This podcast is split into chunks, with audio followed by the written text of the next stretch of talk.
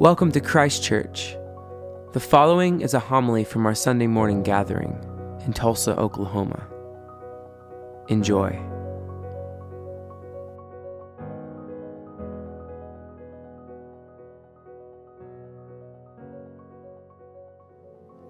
The Holy Gospel of our Lord and Savior Jesus Christ according to Matthew. Now, when Jesus heard that John had been arrested, he withdrew from Galilee. He left Nazareth and made his home in Capernaum by the sea, in the territory of Zebulun and Naphtali, so that what had been spoken through the prophet Isaiah might be fulfilled. Land of Zebulun, land of Naphtali, on the road by the sea, across the Jordan, Galilee of the Gentiles.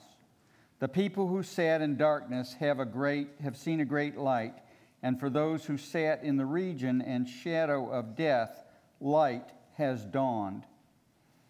From that time, Jesus began to proclaim, Repent, for the kingdom of heaven has come near. As he walked by the Sea of Galilee, he saw two brothers, Simon, who was called Peter, and Andrew his brother, casting a net into the sea for they were fishermen. And he said to them, Follow me, and I will make you fish for people. Immediately they left their nets and followed him. And as he went from there, he saw two other brothers, James, son of Zebedee, and his brother John, in the boat with their father Zebedee, mending their nets, and he called them. Immediately they left the boat and their father and followed him. Jesus went throughout Galilee, teaching in their synagogues and proclaiming the good news of the kingdom and curing every disease and every sickness among the people. The Gospel of the Lord.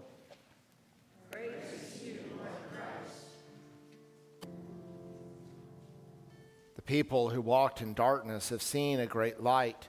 Those who lived in a land of deep darkness, on them a light has shined.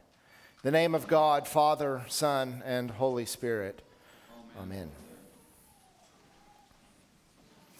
Today's reading from the prophet Isaiah is a word of hope to people who live in darkness.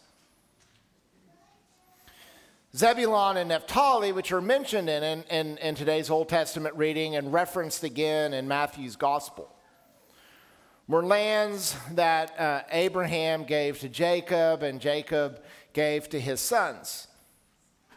And Zebulun and Naphtali are on the northernmost part of the land of Israel. They border Gentile areas, and so it was common that people were kind of intermarried and sort of got their religion confused. It's one of the great concerns in the Old Testament is what happens when we live in a land which is pluralistic.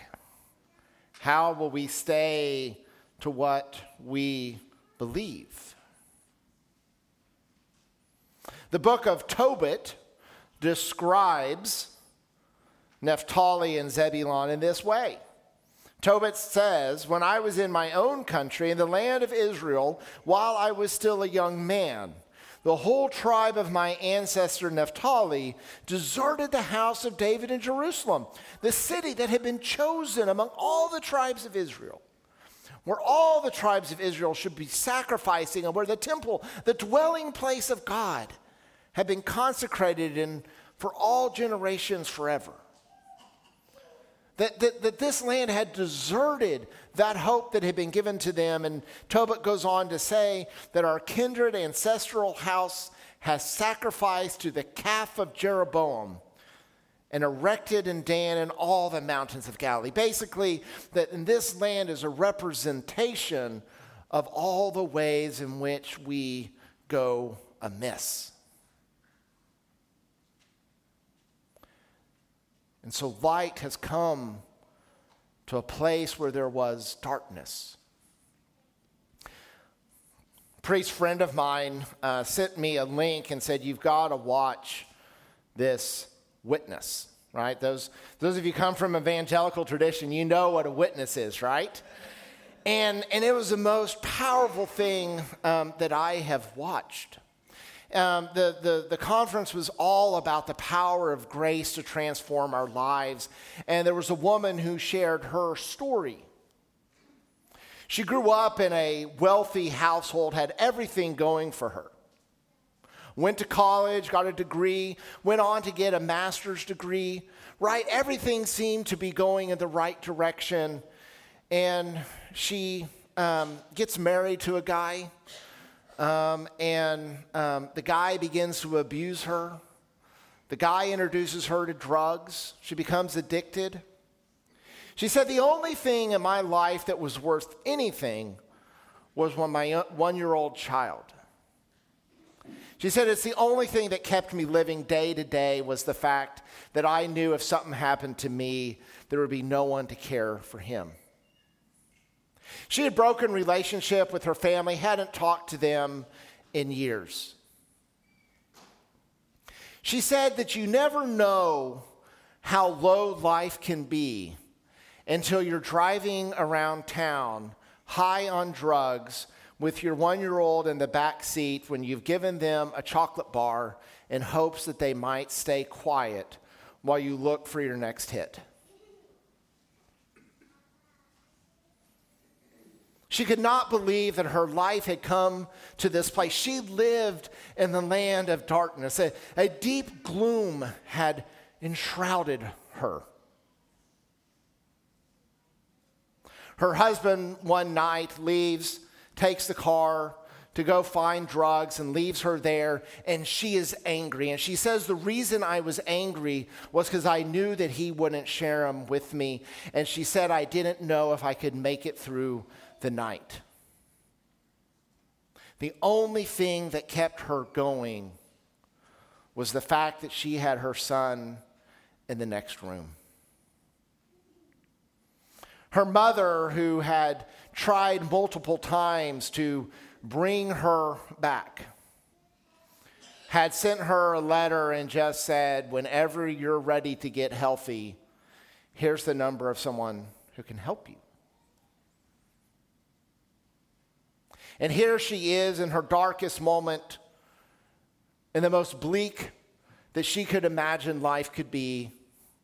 And she finds the number and she calls this Christian counselor that her mother had sent her. It's about one o'clock in the morning. The man answers the phone and she says, I know you don't know me, but my mom said that you could help me. And she began to tell her entire life story. All the ways in which she had brought shame to herself and to her family, all the ways in which she had failed, she poured her heart open to a complete stranger on the other end of the phone.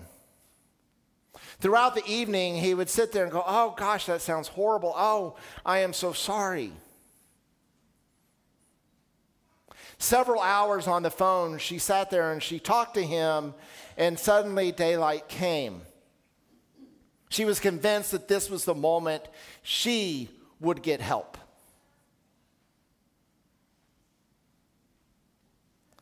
And she says to him, I want you to know you are the best counselor.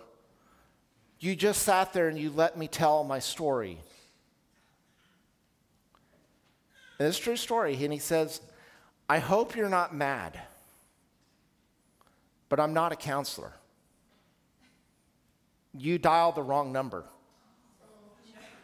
But he said, I knew that I needed to be there for you. And she shares her witness about how, in the darkness, this man who just wanted to be there for the person in front of her was the light that came into darkness for her. And it transformed her life and changed it forever. We may not be that familiar with the scripture that we just heard from Isaiah about the light coming to darkness, but we probably know the subsequent verses because they have been made famous by Handel's Messiah. After telling the people that light is coming into darkness, Isaiah says to us, and Handel put it beautifully to music, which I will not sing to you. For unto you a child is born, for unto you a son is given. Authority will rest upon his shoulders, and he will be named Wonderful Counselor, Mighty God, Everlasting Father, Prince of Peace.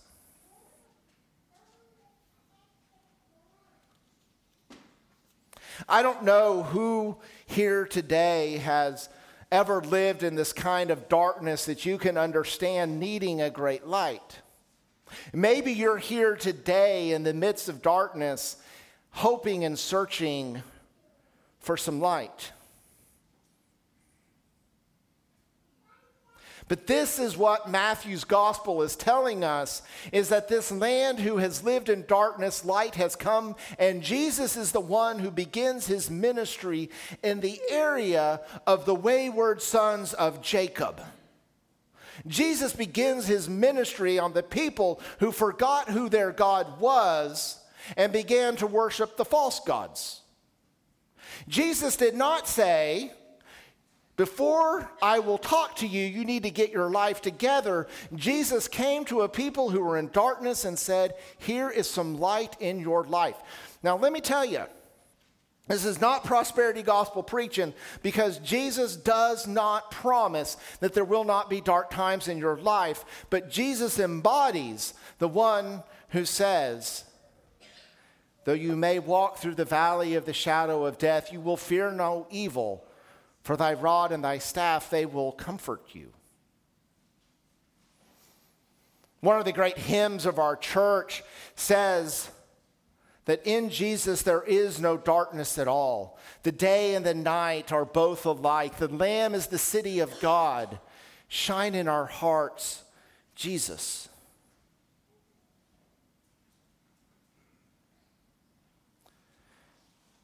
Jesus' ministry, Jesus' calling, Jesus' witness was person to person. It was a contact sport. He went to somebody who needed to hear that the kingdom of God has come near, that God has not forgive, forgotten them, and proclaimed to them light. For those who need to be assured of the world and where they were to find the light, he taught.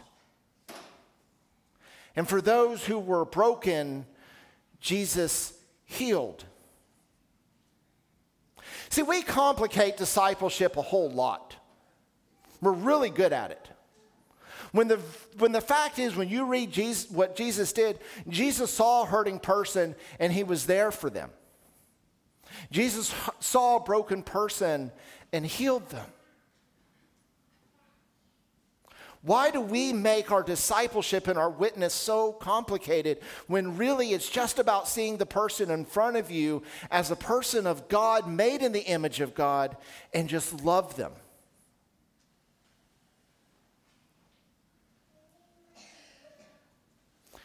How many people here know somebody who needs some light in their life?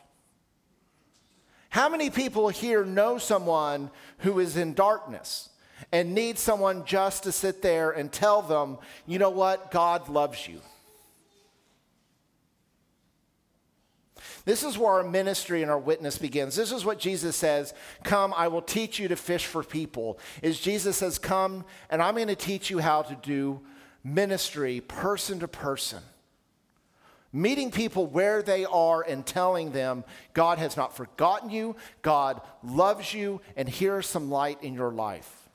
We may not be able to fix everyone, we may not be able to fix everything, but what we can do is be a voice of love and light into a wor- world which often is broken, hurting, and feels like darkness is enveloping it. But we know that there is no darkness in Christ Jesus.